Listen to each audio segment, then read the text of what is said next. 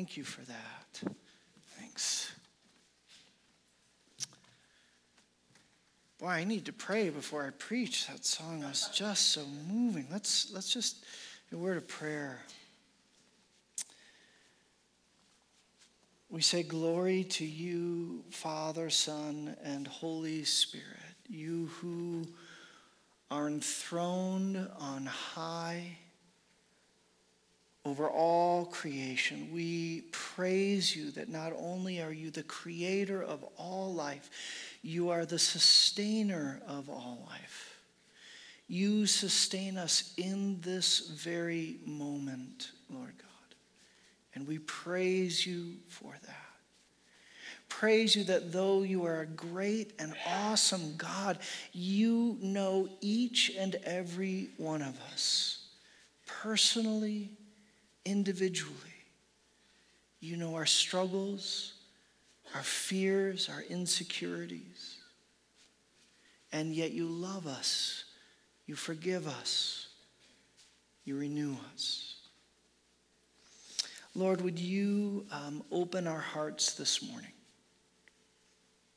Would you prepare us to receive your word? We thank you for your presence in the midst of worship through music the gorgeous song just sang. Lord, thank you for your presence here. Lord, would you help my words uh, not to get in the way of what you want to say? We love you, Jesus, and it's in your name we pray. Amen. We live in Ridgeview at Stetson Hills, uh, a little bit east of this. And uh, our neighborhood, as probably many of you were, were hit a couple of years ago with a really bad hailstorm. Were some of you hit with that? So it was like really bad. Uh, a couple of our cars, the windows uh, were broken, dented. Our house really took it on the chin. Uh, we had to praise God for insurance, right? We had to have the, the roof redone. We had to have it, it painted again. Some of our, uh, we had a, a, window in our front was broken out. Um, and so we had a lot of work that had to be done. A lot of houses did. Also, we have these green shutters. One's on the main level and one's on the second level. And they were damaged by the hail too. And there was a couple of slats that were maybe a few missing, some that were slightly off. But I really felt, you know, like it wasn't very noticeable. You, you had, uh, I mean, you could look at it look at the house, and we did so much work. And plus, what a hassle to, right, you know, climb up there and through the window or on the ladder and get them down and, and fi- match them, color and all that. I'm like, you know, I'm good with the shutters. I think we, we got the house painted. We got, yeah, so I, I, was, I was really good. A little while later, I get this letter. And it's from our homeowners association. And the letter says, Your shutters are in violation. And my first thought was, how annoying is that? Shutters. And then my second thought was, can they do that? I mean, they're my shutters. If I prefer them to be a little broken, I think I get to decide that. Right? Do that. Are they able to say that?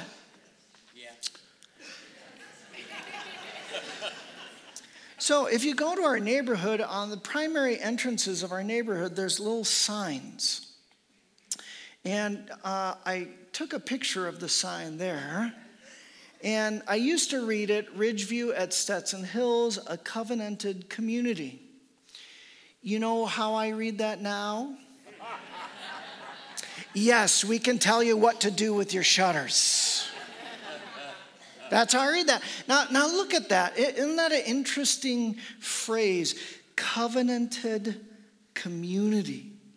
Would you think for a moment there's a difference between what people would call a covenant and a contract?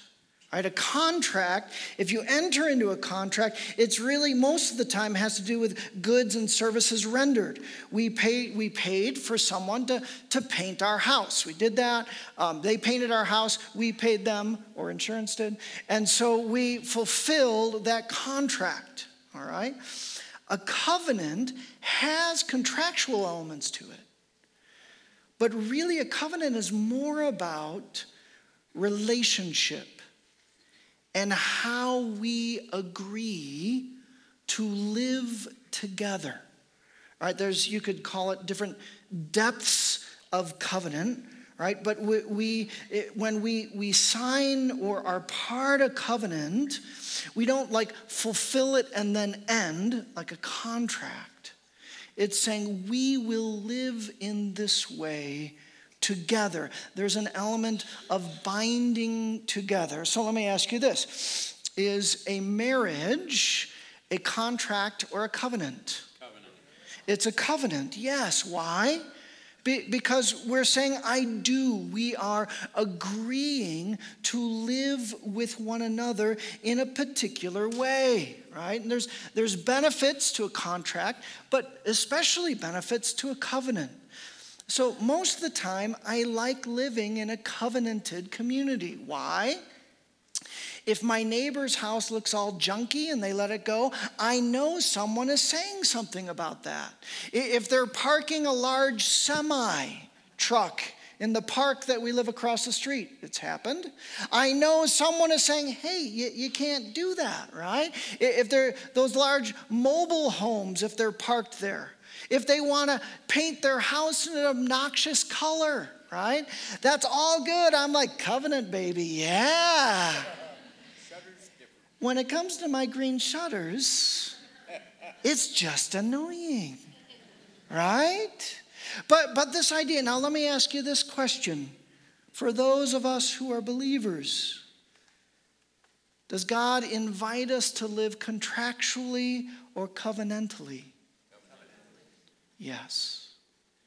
It's not a, a contract, it's not simply an agreement, it's not goods or acti- activities rendered therefore. It's a covenant, it's a relationship, it's how we live together. Here's my concern this morning that many of us are living contractually with the Lord, not covenantally. Many of us are saying, God, if you do that for me, I'll do this for you. Good? Yeah? Yeah? That, that some of us are living simply by following or not following the rules that God has set out. That we, we check the box, right? Oh, worship on occasion, month, month and a half, we'll go throw a few bucks in the offering, right? Try and be nice to a friend, those kind of things. Box checked. God, you know I'm doing good, right? You, you, you said you'd treat me good if I did good. Good? As opposed to a relationship where we're engaging beyond the ritual, beyond the rule following, that, that we're learning and we're growing in a relational, covenantal experience of the one true living God. I'm concerned that many of us are living shallow Christian lives rather than the, the depth in which God invites us every day, including this morning, with Him. So we've been in the study of Abram. Would you turn with me to Genesis? We have been walking the, the first week in Genesis. We saw this beautiful call, this promise in Genesis 12 that, that God makes to Abram to, to bless him in many ways. Second week, we saw right early on in the same chapter, Abram stumble right? We want to learn not only from Abraham's beautiful obedience, but also his stumblings and difficulties as well. This week, we're going to move past a story, a couple of chapters. I encourage you to read those chapters 13, 14 on your own. But uh, uh, just a quick summation Lot, his nephew, they separate. Then Lot gets captured by a king. And actually, Abram goes to war and he rescues Lot and brings him back. All good. Rich stuff in there, but um, we are going to focus in on chapter 15.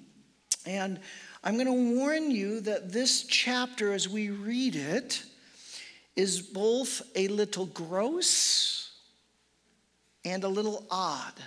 Did you know the Bible sometimes can be gross and can be odd? Okay. However, despite it being gross and odd, I think there's some rich material that God has for us in Genesis chapter 15. So we'll start Genesis 15, verse 1 reads After this, the word of the Lord came to Abram in a vision. Do not be afraid, Abram. I am your shield, your very great reward. In fact, the word shield, I think a better translation is your sovereign. I am your sovereign, your very great reward. But Abram said, Sovereign Lord, what can you give me since I remain childless? And the one who will inherit my estate is Eliezer of Damascus. Abram said, you have given me no children, so a servant in my household will be my heir. Remember, chapter 12, he promised that he would be a great nation. He promised him uh, um, a nation, great nation. He promised him land. And up to this point, he's not really seen any of it. Then the word of the Lord came to him This man will not be your heir, but a son who is your own flesh and blood will be your heir. He took him outside and said, Look up at the sky and count the stars. If indeed you can count them, then he said to him, So shall your offspring be. Real visual to the promise. Abram believed the Lord and he credited it to him as righteousness. If you have your own Bibles and a highlighter, I'd highlight that verse 6. Very important or perhaps one of the most important verses in the Old Testament. Abram believed the Lord and he credited it to him as righteousness. He also said to him, I am the Lord who brought you out of Ur of the Chaldeans to give you this land and take possession of it. But Abram had said, Sovereign Lord, how can I know that I will gain possession of it? So the Lord said to him, Bring me a heifer, a goat, and a ram, each three years old, along with a dove and a young pigeon. Abram brought all these to him, cut them in two, and arranged the halves opposite each other. The birds, however, he did not cut in half. Then birds of prey came down on the carcasses, but Abram drove them away. To help us enter into the passage, I've brought a goat and a chainsaw just to illustrate no, all right? It's kind of gross, right? We'll talk about it. But, but just get in your mind, right? He, he, he cuts two animals, separates the two halves in that way. And for effect, a little bit of carcass, uh, the birds are coming, he's flying away, right? This is a real deal happening. Verse 12. As the sun was setting, Abram fell into a deep sleep, and a thick and dreadful darkness came over him. Then the Lord said to him, No, excuse me. Know for certain that for 400 years your descendants will be strangers in a country and not their own, and they will be enslaved and mistreated there. A prophetic word. But I will punish the nation they serve as slaves, and afterward they will come out with great possessions. You, however, will go to your ancestors in peace and be buried at a good old age. In the fourth generation, your descendants will come back here, for the sin of the Amorites has not yet reached its full measure. Interesting verse.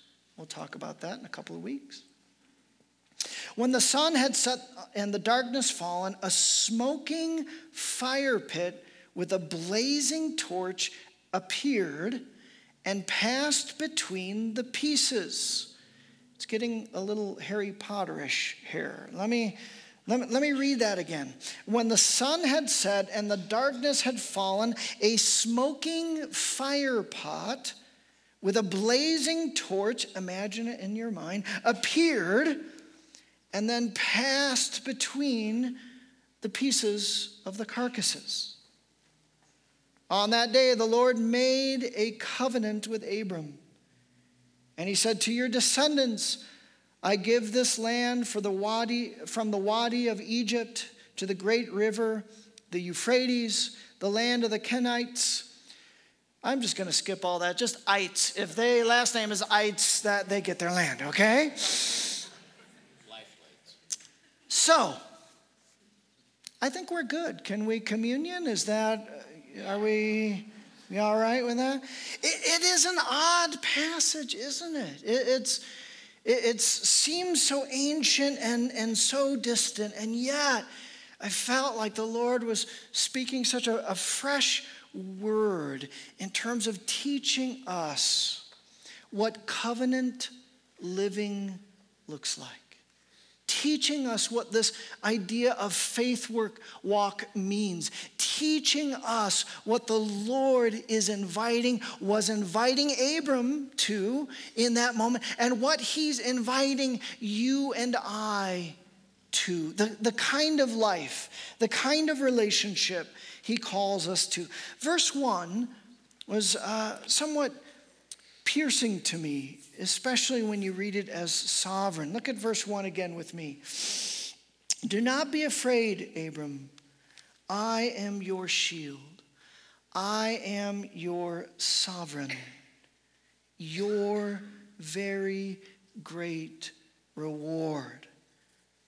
In other words, he's saying, I am your reward.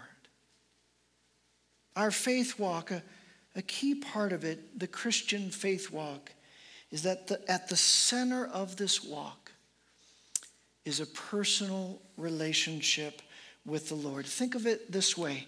Remember the promise he has for Abraham uh, in particular.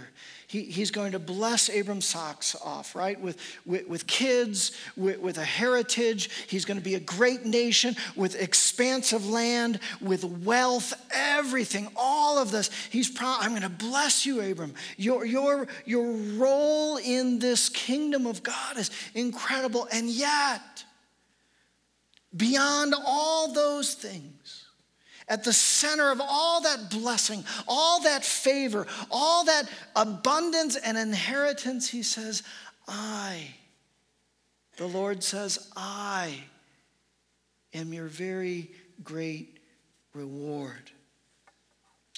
Of all the tribes, the, the 12 tribes of Israel, do you know there was a tribe called the Levites?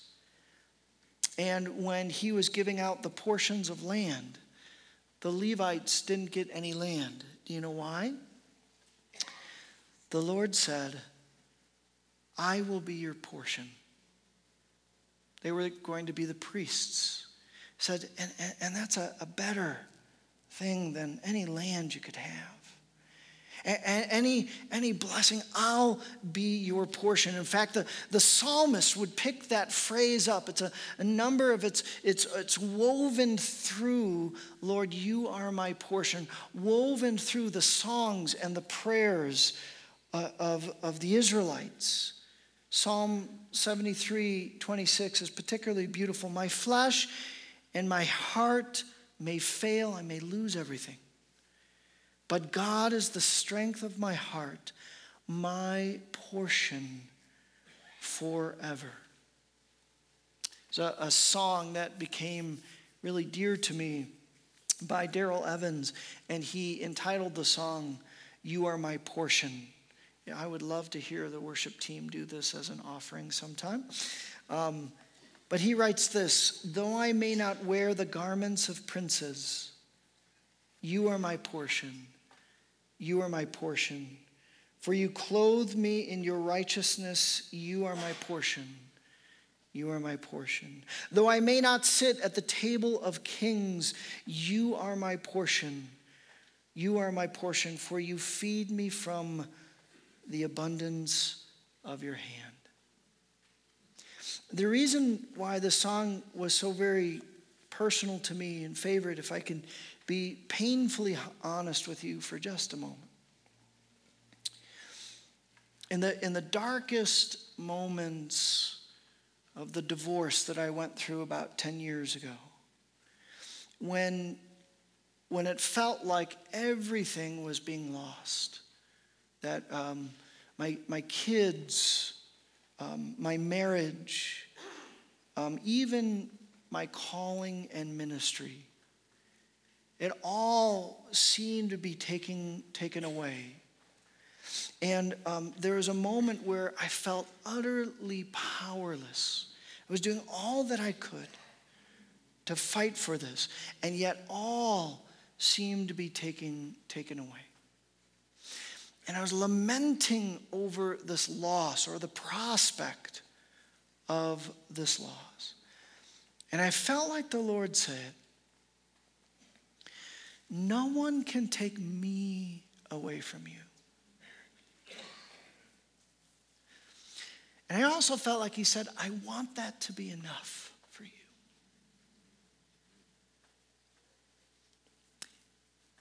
And I, in prayer, I was able to say, okay, that's enough. That's enough.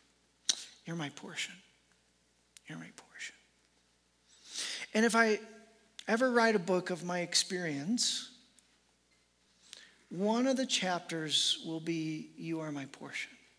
Because what I learned is the lesson is everything in this world, He's calling me, no matter how important the relationship is, no matter how significant the, what I, I, believe is the calling or ministry, everything in this world, He's calling me to, to hold with open hands before Him.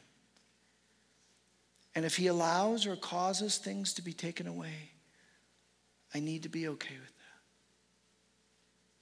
that. And yet, when it comes to Jesus, I don't hold Jesus with an open hand.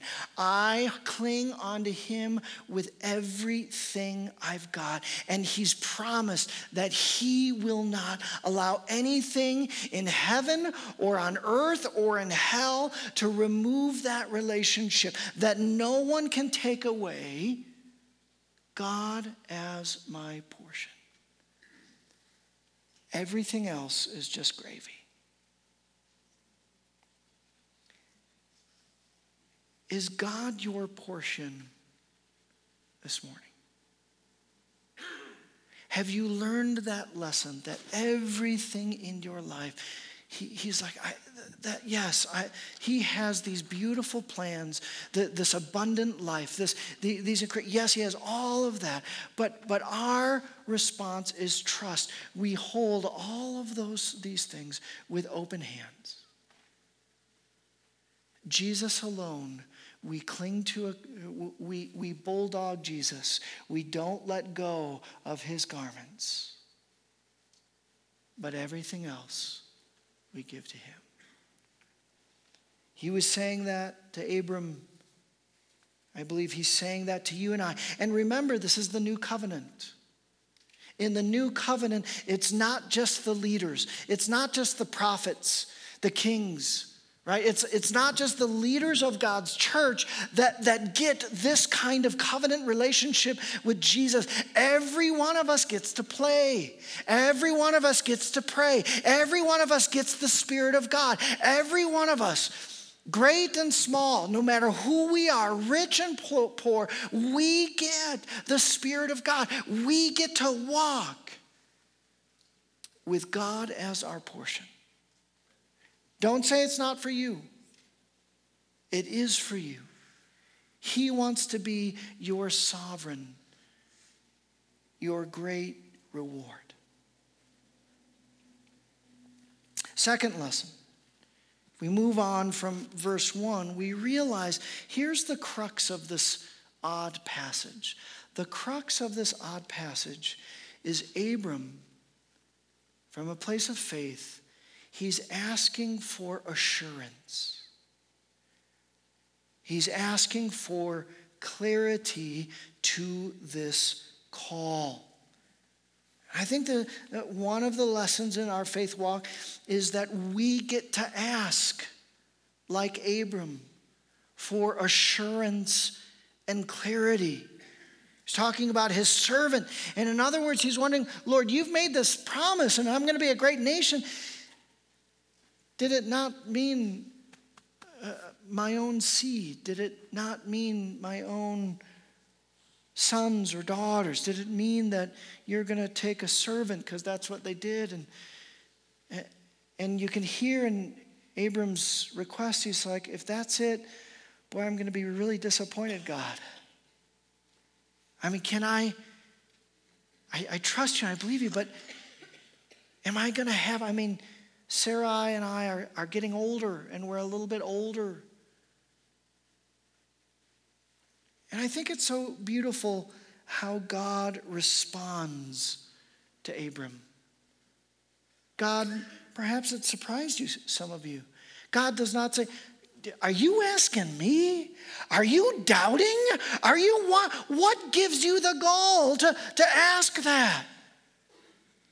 There's none of that in this passage, right? He, he, he, he responds in, in this well, I was going to say beautiful way, but cutting animals in half isn't really beautiful. But he, he responds in this affirming way. Look at verse 8.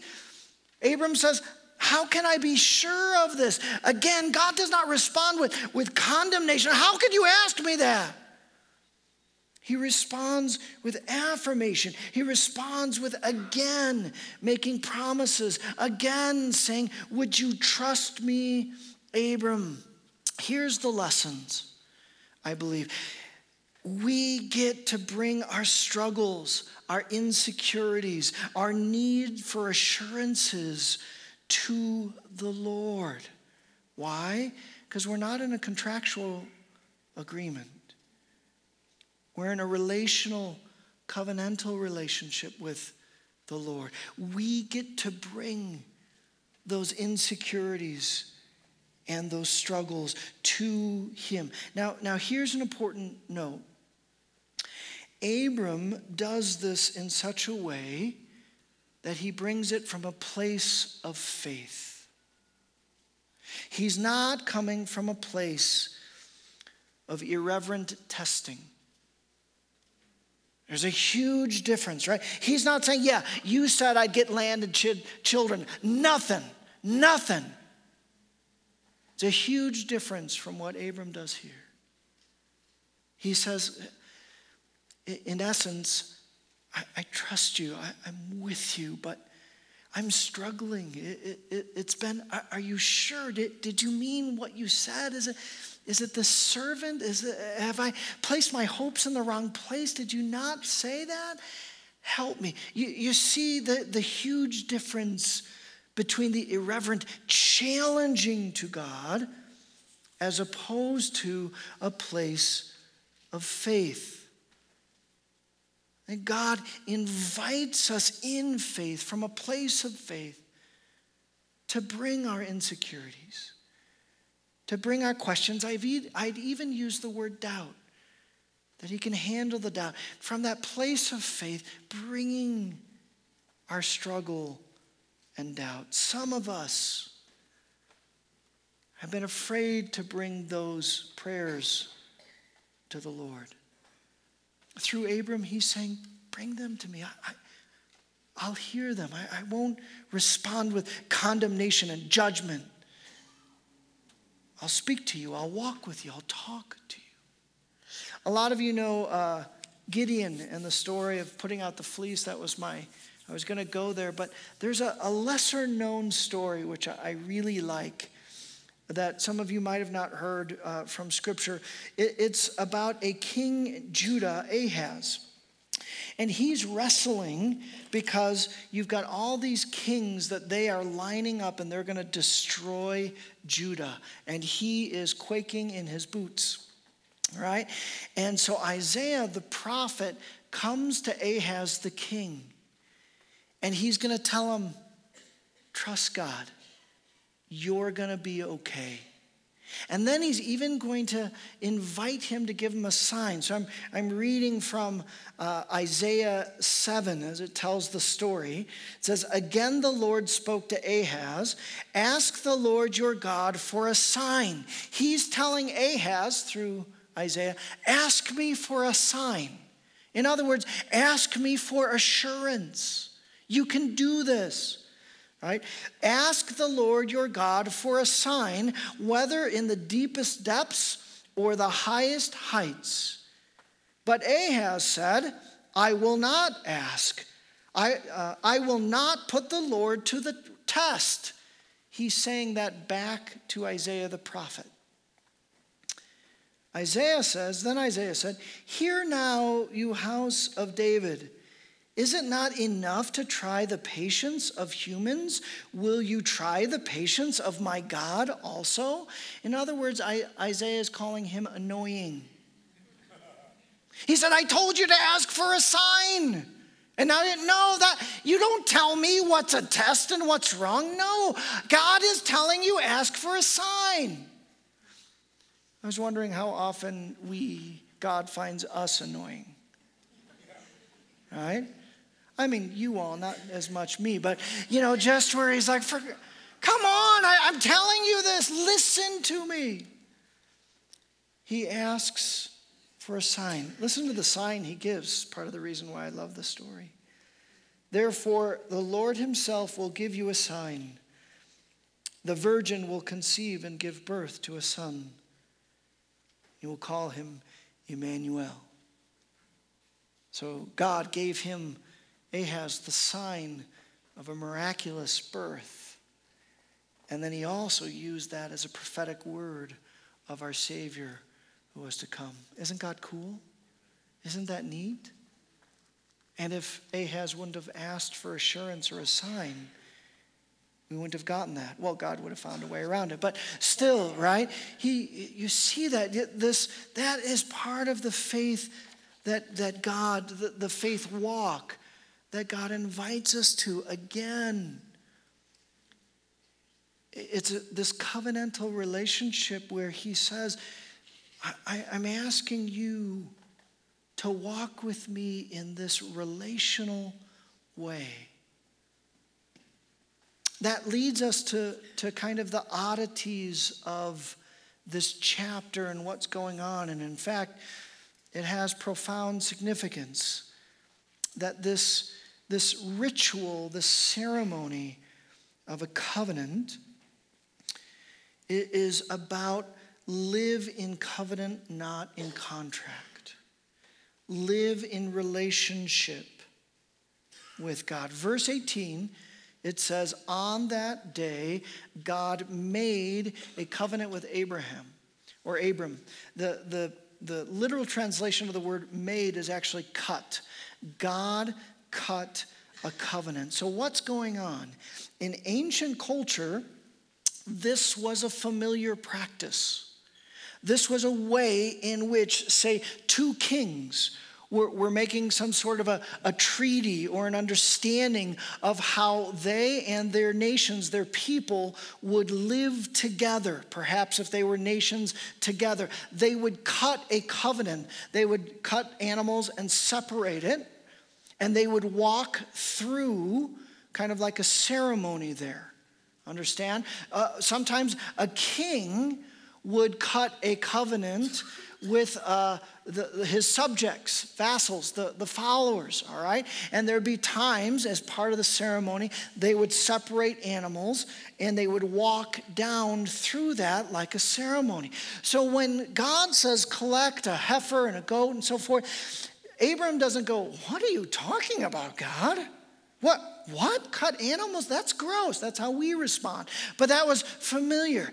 Here's the surprising part to Abram is that this wasn't between two kings.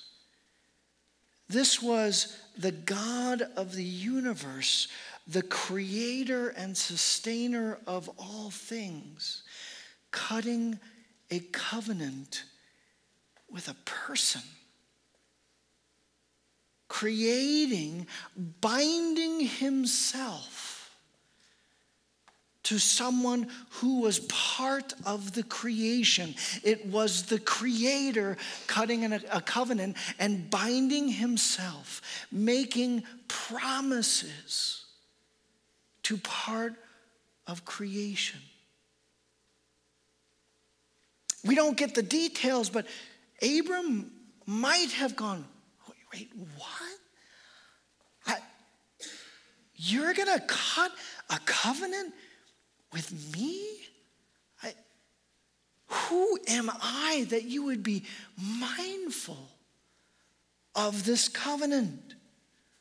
The word covenant is a, a Latin phrase. It, it um, roots in Latin word. It simply means this a coming together it, involves promises, responsibilities, commitments, and agreements. it's a binding yourself often to another. So, for example, Jonathan and David in the Old Testament, that they had a covenant together as two people. Now, it's not just a marriage, uh, sometimes we see covenant in marriages, but also it can be between two people. So Jonathan made a covenant with the house of David, saying, May the Lord call David's enemies to account. And Jonathan had David reaffirm his oath out of love for him, because he loved him as he loved himself in a covenant involves love, a binding together, a shared life with one another. The big deal is the one true living God wants to cut a covenant with you and I.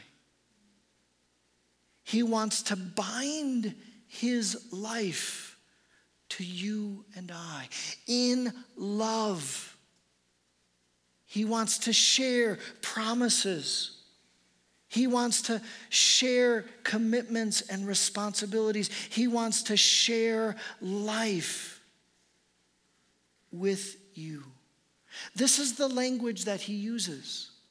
He uses language not of simply subject and follower, not when I say jump, you say how high. That's not the language as you look in the Old Testament and especially the new, you, you'll see the language of love. You'll see the language of marriage, of covenant. For example, Jeremiah 3:18 how he sees our relationship. The, the, the Israelites were so rebellious at one point this is what he says to them I gave faithless Israel her certificate of divorce and sent her away because of all her adulteries, all the disobedience that was happening in there. He's saying, Those are adulteries. You're, you're betraying me. Listen to, listen to his language about his love for us. The Lord appeared, this is Jeremiah 31 3. The Lord appeared to us in the past, saying, I have loved you with an everlasting love. I have drawn you with unfailing kindness. You see how that's covenantal relationship? That's covenantal language. He doesn't want you to simply be an obedient servant. He's offering to be the lover of your soul. He's offering to, to walk intimately with Him. And I'm concerned that we're missing this incredible invitation of covenant and relationship. Think of it like this in a marriage. I've walked with a number of couples, oftentimes struggling in their, in their marriage. They've described their relationship as one couple, uh, actually, a couple of couples, we're, we're roommates. One couple I'm thinking of was married over 15 years, and they said, We, we have no intimacy, not really love any shared. We're, we're just, we don't even have companionship. We're, we're just roommates. It's the state of their marriage. Another uh, marriage, I know, they, they saw themselves as, as business partners. Even if it was business of the family, they, right, they, they uh, raised kids, they paid the bills, they even worked together. It wasn't much of a, a marriage. With, with Kendra, I don't want her to be simply my business partner. I want her to be my lover. Can I say that in front of you? I think so. Yeah? All right. But you get the idea. I don't, I, I am not satisfied if we simply don't fight. That's not good enough for me. I, am not satisfied if we just pay the bills and, and, and raise the kids. To, no, no. I want her to be my lover. Why? Because we have a covenant together, not a contractual agreement. We, we're sharing one another's hearts. Friends, the covenant that God offers to you is greater than a marriage covenant. He just uses that as the best example of the relationship that he wants with you.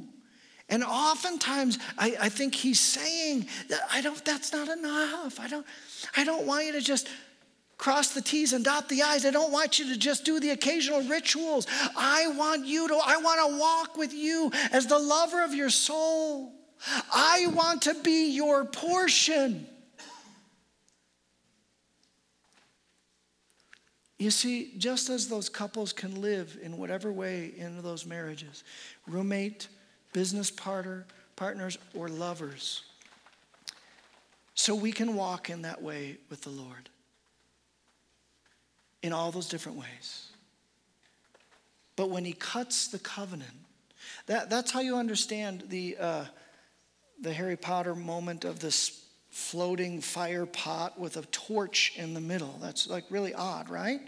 It's like goes through the carcasses. You know what that floating torch and that fire pot represent?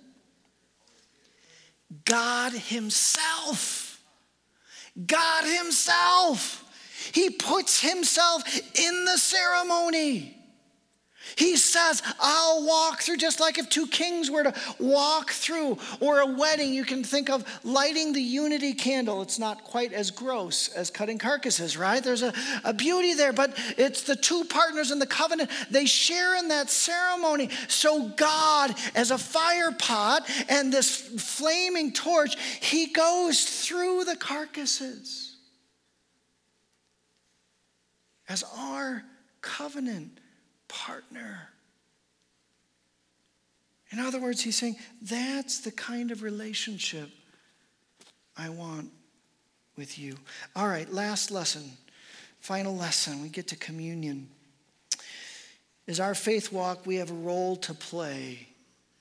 And that role to play is different because this covenant is different because it's with God, not with another human being.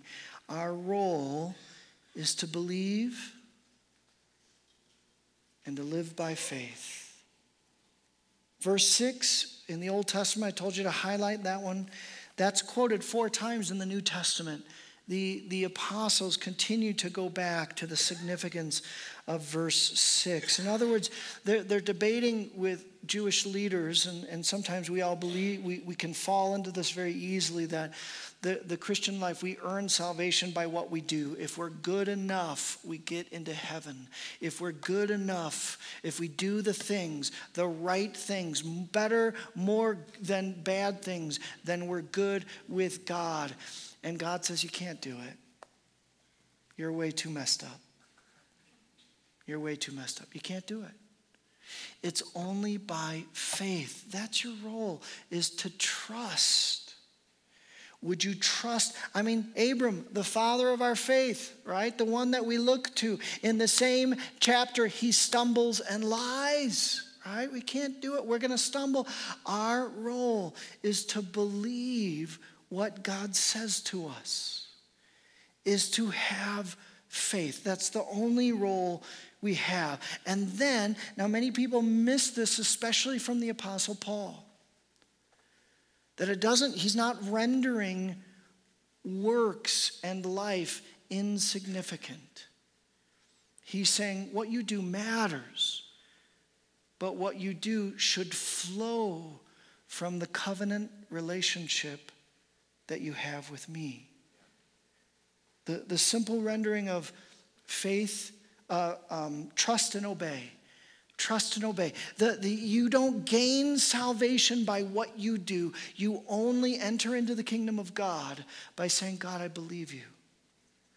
I believe that you died on the cross for me. I believe that you cover all my sins. I believe that you grant me your Holy Spirit and you give me new life. I trust you. And then our lives flow from that. He says, Listen, I'll tell you. I'll tell you when you're neglecting faith living, when you've got green shutters that are broken and you're supposed to fix them. I'll let you know. I'll send you a letter. I'll have a sermon for you. I'll have a song that'll get you. I'll let you know because what you do matters. But I'm inviting you, stop living as a person that's not in a covenant relationship. Live from that place. I don't live as a single man anymore without kids. That's what temptation is. Am I tempted to do that sometimes? Absolutely. I'd like to live as a single man and not all the responsibilities. I can't do that. Why? Because I'm in a covenantal relationship with my wife. And we have kids. I have to live. Stop living like you don't have this covenant relationship with God, but live in a covenantal way. To pray with me.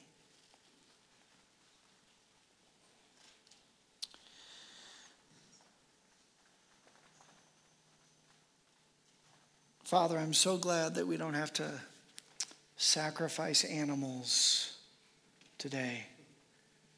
So glad that you you became our sacrificial lamb for all time.